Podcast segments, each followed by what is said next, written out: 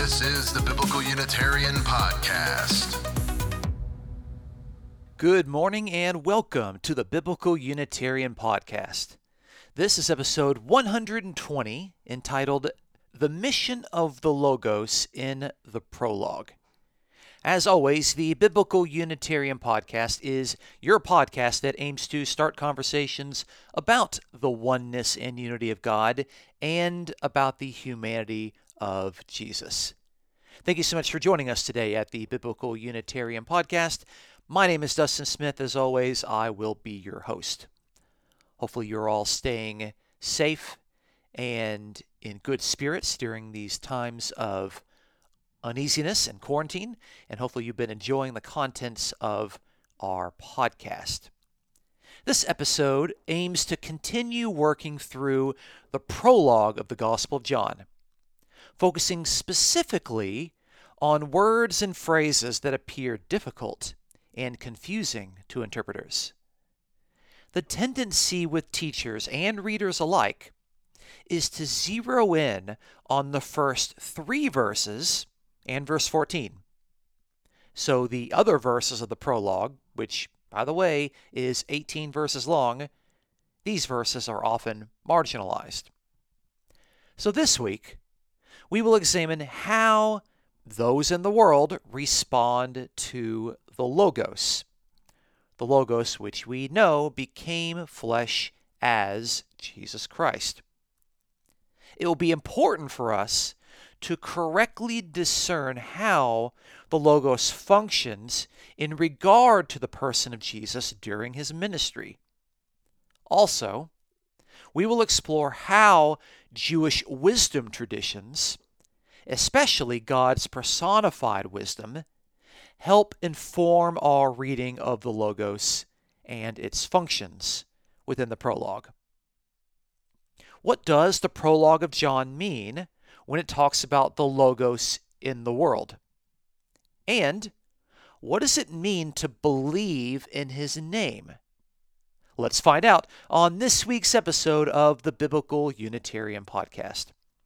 Our first point today is the Logos interacting with creation. So we're going to read overall today John chapter 1, verses 9 through 13. But in this section, just want to focus on verses 9 through 11. So let's start here. John chapter 1, verse 9. There was the true light, which, coming into the world, enlightens every man. He was in the world, and the world was made through him, and the world did not know him. He came to his own, and those who were his own did not receive him. That's John chapter 1, verses 9 through 11. So, what we have here, and it's very important that we keep this straight in our mind as we read through the prologue of John, is the continued personification of the Logos. Remember in verse 1, in the beginning was the Logos, in the beginning was the Word. And then we saw in John 1 3, all things were made through him. The him there being the personified Logos, God's Word personified. And so when we get down here to John 1:10, he was in the world, the subject here is still the logos. And the logos is still consistently being personified. This Logos is not a person, a conscious divine being alongside God. This is the personification that we see in Jewish wisdom traditions, to where God's word is personified almost as a male, and it's akin to God's wisdom being personified. God's wisdom is personified as a female, but God's attributes, God's creative speech, His Word, and God's wise interaction with the world, God's wisdom. These attributes are personified, but personifications are not persons. So it's important here when we see that He was in the world, this is the Logos. We do need to talk about what it means for the Logos to be in the world. It's interesting that the Logos that was in the world continues to be identified as such. It continues to be that Word, the Word of God. It still functions as that creative speech of God. Of course, in the world, speaking the good news, and those who are to receive that good news are interacting with this Logos, the Logos that becomes flesh. So we've got lots of things on the table for us to consider. Let's just kind of go phrase by phrase and line by line and make a few comments. We just finished in our previous episode talking about John the Baptist who is bearing witness to the light. The Logos, God's Word, is the one that said, Let there be light. And the Logos functions in the Gospel of John as the light of the world. So the light coming into the world, which is a way of talking about birth, enlightens every man. And the Logos is in the world, as we see in verse 10. And then we have this important reminder that the world was made through him in verse 10. The world was made through him. Remember, him is the personification of the Logos. And if the world was made through him, that implies that the Creator is not the Logos, the Creator is God. God is the Creator, and God created the world through His creative and powerful speech. So we have a reminder there of creation.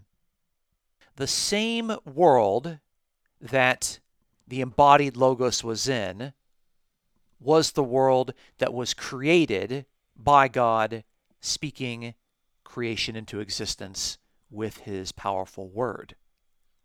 John 1:10, which indicates that the world was made through him, made through the logos, is the very same thing that is said in John 1:3, where all things were made through God's word. It's important to keep in mind that God still functions as the creator, but God creates through his personified word, through his personified speech. It's another reminder that the world in which we are talking about here is the world that was created.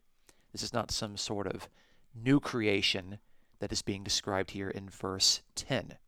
In verse 10, with the creation motifs, draws us back to what was already said about creation in John 1 3. But unfortunately, the world did not know him.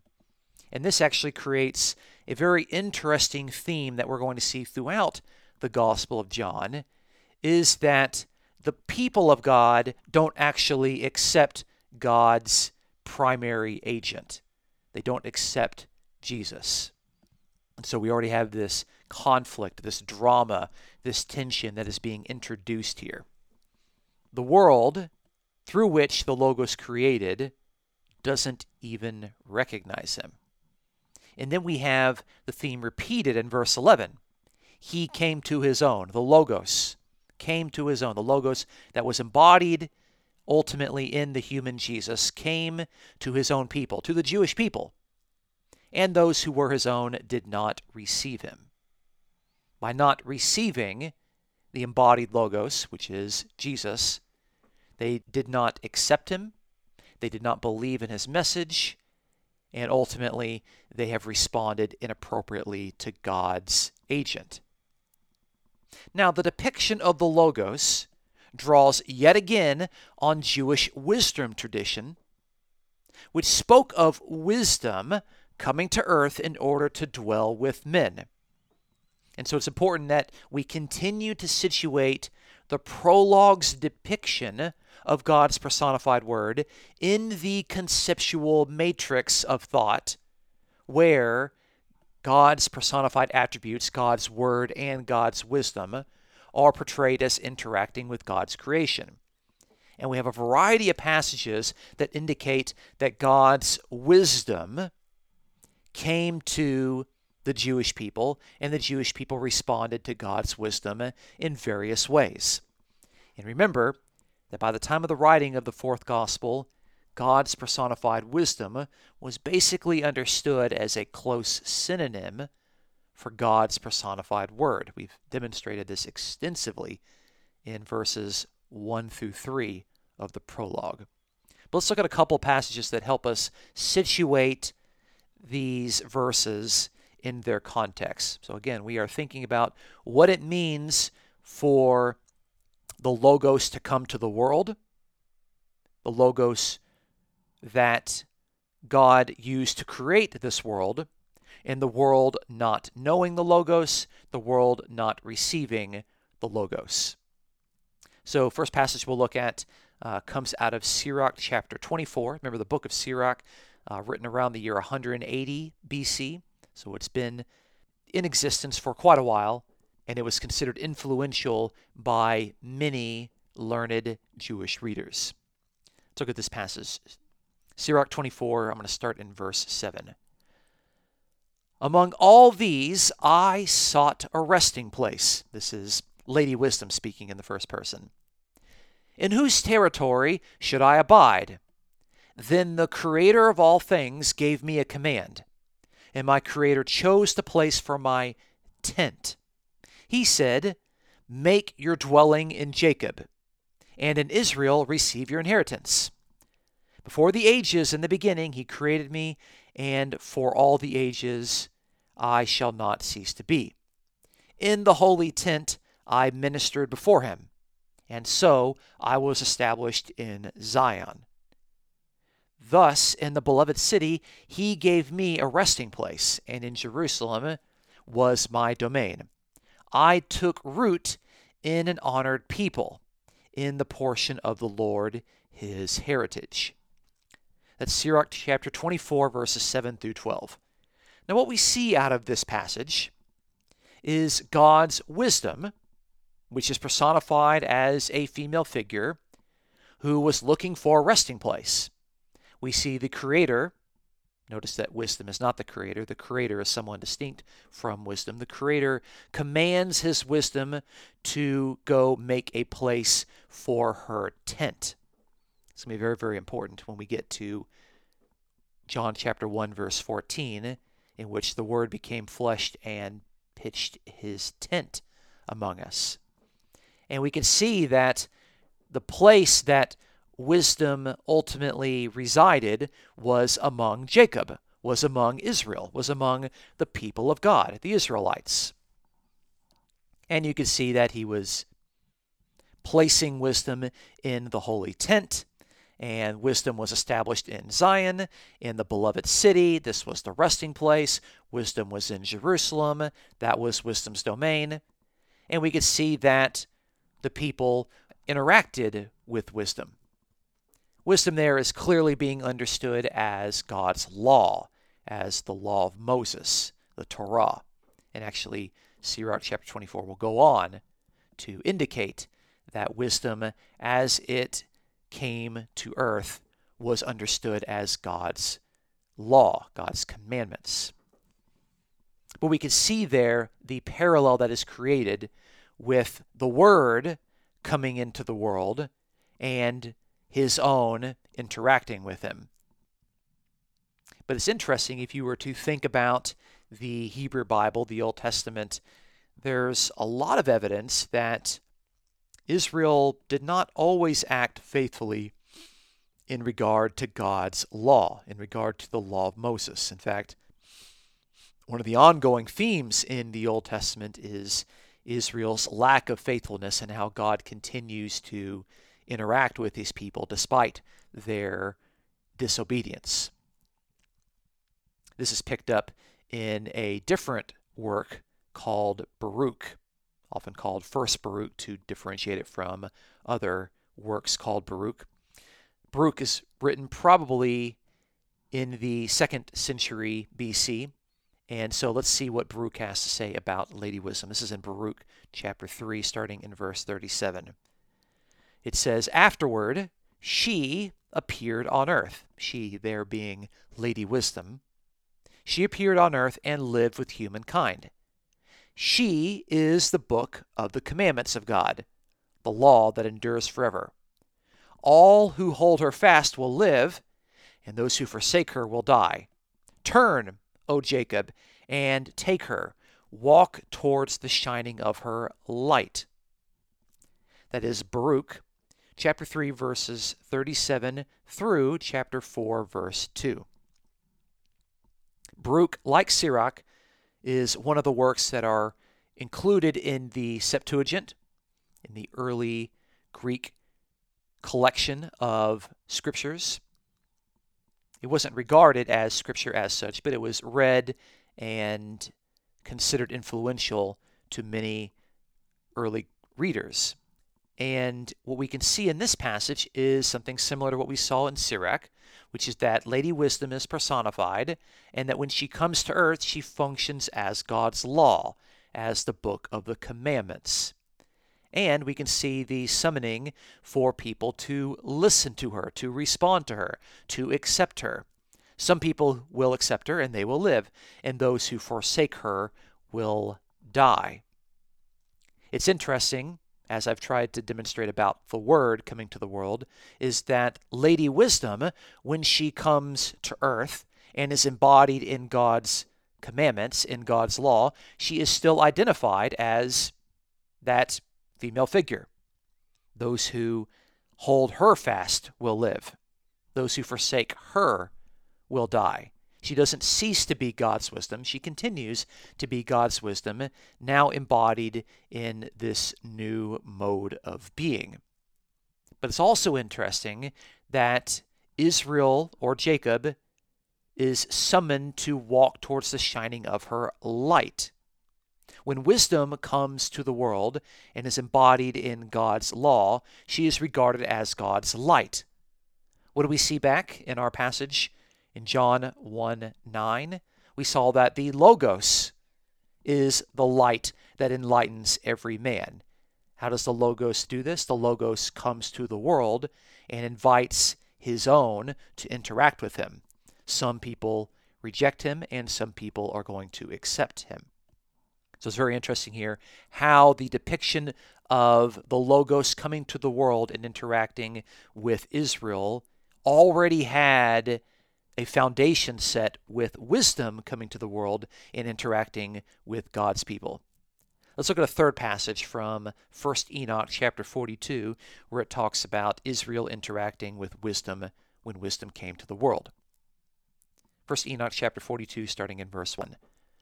Wisdom found no place where she might dwell. Then a dwelling place was assigned for her in the heavens Wisdom went forth to make her dwelling among the children of men, and found no dwelling place.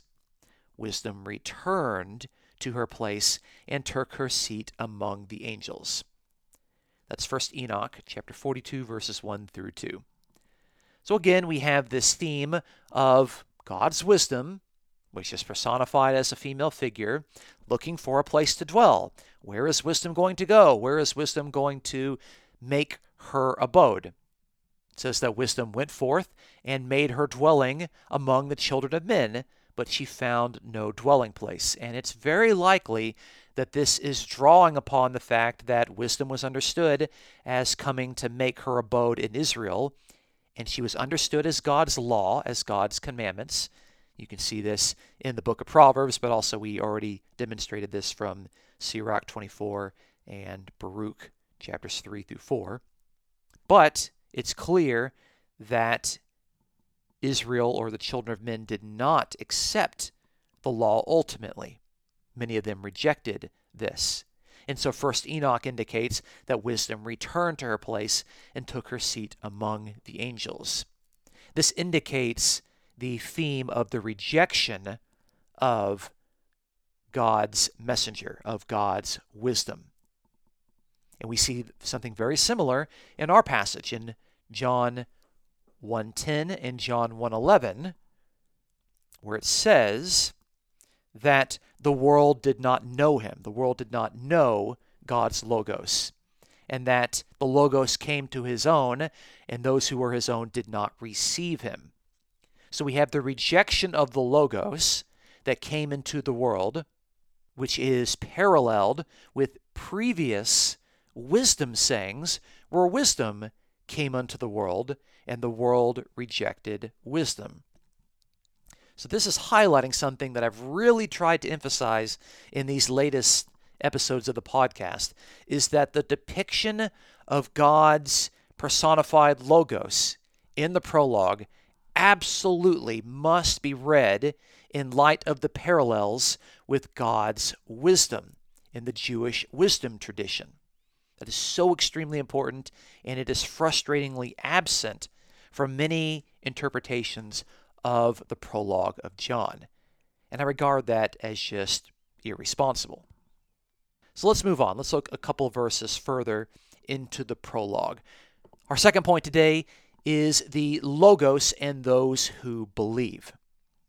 So we saw in John 1:10 and John 11 that there was an initial rejection of the Logos. And of course, those who are well aware of the narrative of the Gospel of John, the primary opponents of the Logos that was made flesh are described as the Jews, his own people. So let's look here a few verses later. John chapter 1, let's look in verses 12 through 13. But as many as received him, to them he gave the right to become children of God, even to those who believe in his name, who were born not of blood, nor of the will of the flesh, nor of the will of man, but of God. That's John chapter 1, verses 12 through 13. And so now we see that some people did receive him. Who is this him? This him still is the Logos, but it's clear here that they are believing in his name. This is the ministry of Jesus that is being described here. There's really no reason to have any confusion about this. The prologue hasn't told us exactly how that's going to take place. We don't learn that until verse 14. But it is clear here that the receiving of the Logos, specifically by those who believe in his name, and those who become children of God by responding appropriately to this action, is involving the ministry of Jesus. No doubt, no question. But it's important here to realize that the subject is still the Logos. It is still God's personified speech that is now entering into the world, functioning as the human Jesus. The human Jesus does not cease to be the Logos. And as we're going to demonstrate in next week's episode, where we look at John 1:14, when the word becomes flesh, that fleshly human Jesus does not cease to be the Logos. In fact, the embodied Logos continues to function as God's speech, God's powerful speech, God's authoritative speech, God's revelatory speech. That's what Jesus goes around and does. He speaks the authoritative words of God. He continues the ministry of God's word. It's important, by the way, that we recognize the placement of these verses, verses 12 through 13, within the prologue. Because we have this massive prologue, and people tend to just start in verse 1 and just kind of read their way through all the way down to verse 18. So they think verse 1 is the beginning and verse 18 is the end. But passages in the Bible are sometimes arranged in a very important stylistic function. And the prologue of John has been identified by many commentators and specialists as being arranged specifically in what is called a chiasm.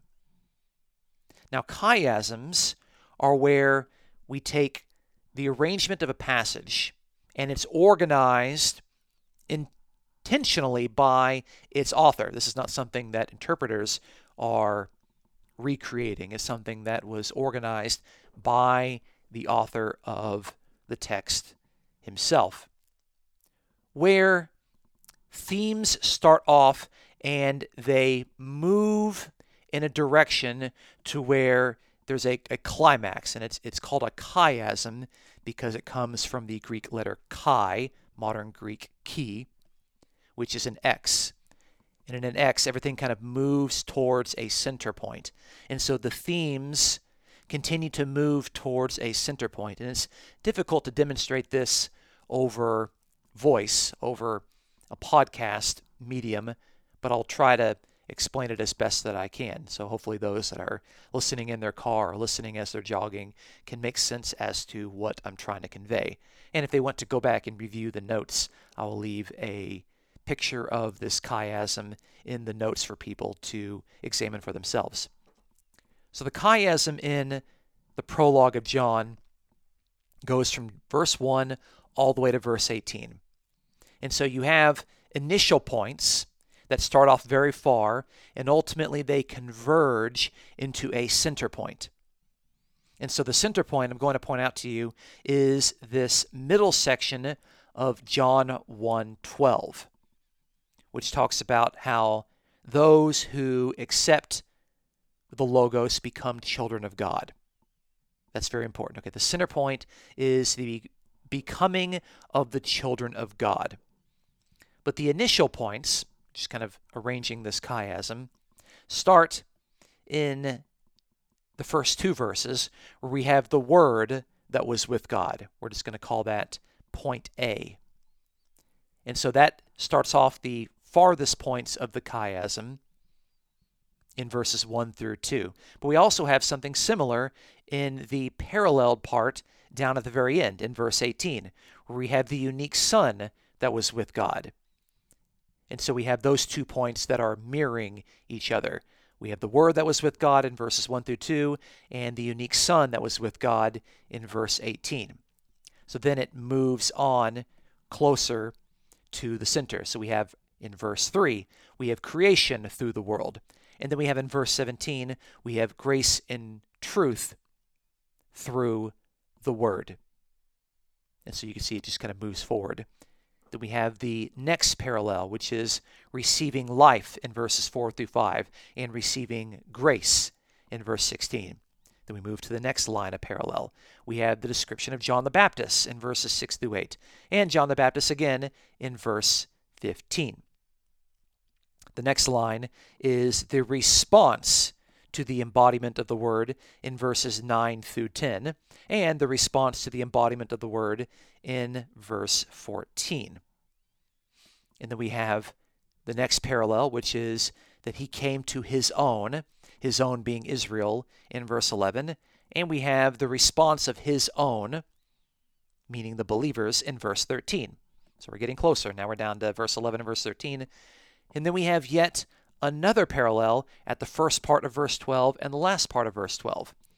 We have those at the beginning of verse 12 that accept the Logos, and then at the end of verse 12, those who believe the Logos. And then we have that center point, which is the middle part of John 1:12, which is the becoming of the children of God. Why am I even explaining this to listeners? What's the point? The point is that the prologue of the Gospel of John is intentionally arranged by its author in this chiastic framework. The functions of the chiasm involve looking at a center point, which is meant to be the most important point of the entire structure. And so, if there's a phrase or verse or passage within the prologue of John that is intentionally structured to be highlighted as such, then we need to acknowledge that as interpreters. And it seems, based on this chiastic rearrangement, that the centered point, the highlighted point, the point of stress and emphasis is this phrase in John 1:12 that talks about that he gave the right to become the children of God. It's the becoming of the children of God to those who receive him, to those who believe in his name. That is the center point of John's prologue. That is the most important point. The entire prologue is pointing people not towards the identity of, of the Logos, not towards the God that sent the Logos, but towards how the people are supposed to respond to the Logos and what happens when they respond appropriately to the Logos. they receive the right, the authority even, to become God's children. It's the transformation of those that interact appropriately with this Logos that is the highlight of the prologue of John. And that is missed entirely by many interpreters when they reconstruct and teach John chapter 1. So it's very important that we recognize how verse 12 functions in the arrangement of the prologue, especially in its chiastic framework. Now let's talk about this. What does it mean to accept the Logos that gives people the right or the authority to become children of God? Because it says that those who believe in his name become the children of God. I'm very interested. What does it mean to believe in his name? We even have this theme of believing, which is extremely thematic in the fourth gospel. Believing and having faith is a verb that appears more frequently in the Gospel of John than any other writing of the New Testament. It is so thematic, it is so emphasized in this book, and we can see that it is now being introduced here in John 1:12. But what does it mean to believe in the name of Jesus? In what sense is Jesus' name the object of belief? What does this mean? Does this mean to believe in the spelling of Jesus? Does it mean to believe in what Jesus says? Sometimes name refers to everything that the speaker stands for. And so we need to look at these. But I want to kind of look at how this phrase of the name, as it becomes the object of belief, is used in the fourth gospel. So let's look at a couple of these passages. Again, I'm trying to figure out what does it mean to believe in his name by looking at other places to where his name is the object of belief in the fourth gospel. Let's look in John 2, verse 23. Now, when he was in Jerusalem at the Passover, during the feast, many believed in his name, observing his signs which he was doing. That's John chapter 2, verse 23. So here we have the next occurrence of the name of Jesus as it is the object of belief. So here in John chapter 2, there are many of those Jewish people at the Passover feast that are believing in Jesus' name by observing the signs that he was doing. Okay, so it seems that believing in his name involves acknowledging that the signs and the miracles that Jesus is performing are authentic and real and demonstrative that Jesus is operating as God's special agent. Let's move on and look at John 3:18, where again the name is the object of belief. John 3:18 says, "He who believes in him is not judged.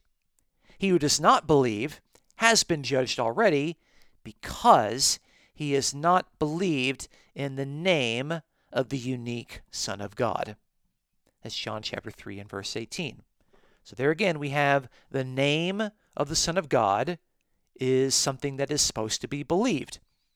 Those who do believe it do not come into judgment. Those who do not believe it have already been judged. But we're seeing here that the name of the Son of God is something that is critically important to be believed.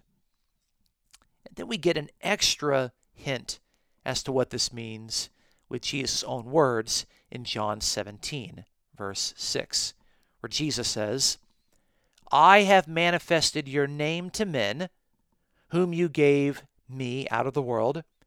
They were yours, and you gave them to me, and they have kept your word. John 17, verse 6. It's interesting here that Jesus is praying, and he says that he has manifested God's name to men, and they have kept your word. It's interesting. I wonder if the explaining of this name to God's people is the same thing as the teaching of God's Word, specifically the teaching of God's gospel, of the saving message, the good news. We can see this theme throughout the fourth gospel where Jesus speaks the Word. He speaks the message that those who believe will receive eternal life. So it's very likely that believing in the name of Jesus is probably an all encompassing statement of believing in everything that Jesus stands for. Believing in his ministry, believing in his words, believing in his gospel, believing in the validity of his miracles and signs that he performs, and I think importantly, believing that Jesus is the sent one from God. Jesus is God's uh, authorized agent. I think that's what it means to believe in the name of Jesus. And the fourth gospel, specifically the prologue of John, is clear that those who did receive Jesus were given the authority to become the children of God even those who believe in his name. And verse 13 of John 1 says that these people are born not of blood, nor of the will of the flesh, or of the will of man, but of God. They have a new birth experience. How do those people receive this new birth experience, this born again experience? Answer they believe in the name of the Logos that became flesh. So, in conclusion, we have observed that the prologue is a theologically rich introduction to the fourth gospel. It focuses on God's Word, the creative and powerful Logos that becomes flesh in the human Jesus. But the fourth gospel does not stop there. It insists that the proper response to the embodied logos in the world is belief, trust, and obedience. We first noted that the logos continues to function as the logos when it is in the world. The logos that is believed is clearly Jesus as the word's embodiment. So it is important that we recognize that the fourth gospel continues to regard the Logos as functioning in and through the man Jesus. The Logos does not cease to be when it becomes flesh. Second, we noted that the portrayal of the Logos in the prologue operates in the contextual matrix of Jewish wisdom traditions, where Lady Wisdom was formally sent to earth in order to interact with God's people. Since God's personified wisdom and his personified word are close synonyms, the parallels with Jewish wisdom are critically important for reconstructing how the original readers of the prologue would have understood its contents especially in regard to the Logos being in the world and being rejected by many of those in the world. Lastly, we examined the chiastic framework of the prologue and noted that those who believe in the name of the Logos that was made flesh are given the right to be children of God. The identity of the people of God, in other words, is defined by correctly responding to God's revelatory word, which is embodied in Jesus. Those who believe in Jesus' name, which broadly stands for all that he represents but includes his saving gospel message, are included as members of God's family. This portrayal of belief in the prologue sets the bar high for readers of the fourth gospel who are summoned to listen carefully to what Jesus says and to respond faithfully. Join us next week as we continue to progress through the prologue of John and look at how the Logos becomes flesh. Please consider supporting the Biblical Unitarian Podcast as it aims to promote these sound truths about the oneness and unity of God and the humanity of Jesus. You may check out this episode's description for a PayPal link. Thank you so much for listening to us. Again, hopefully, you are remaining safe and in good spirits during these troubled times. My name is Dustin Smith. Thank you so much for listening and take care.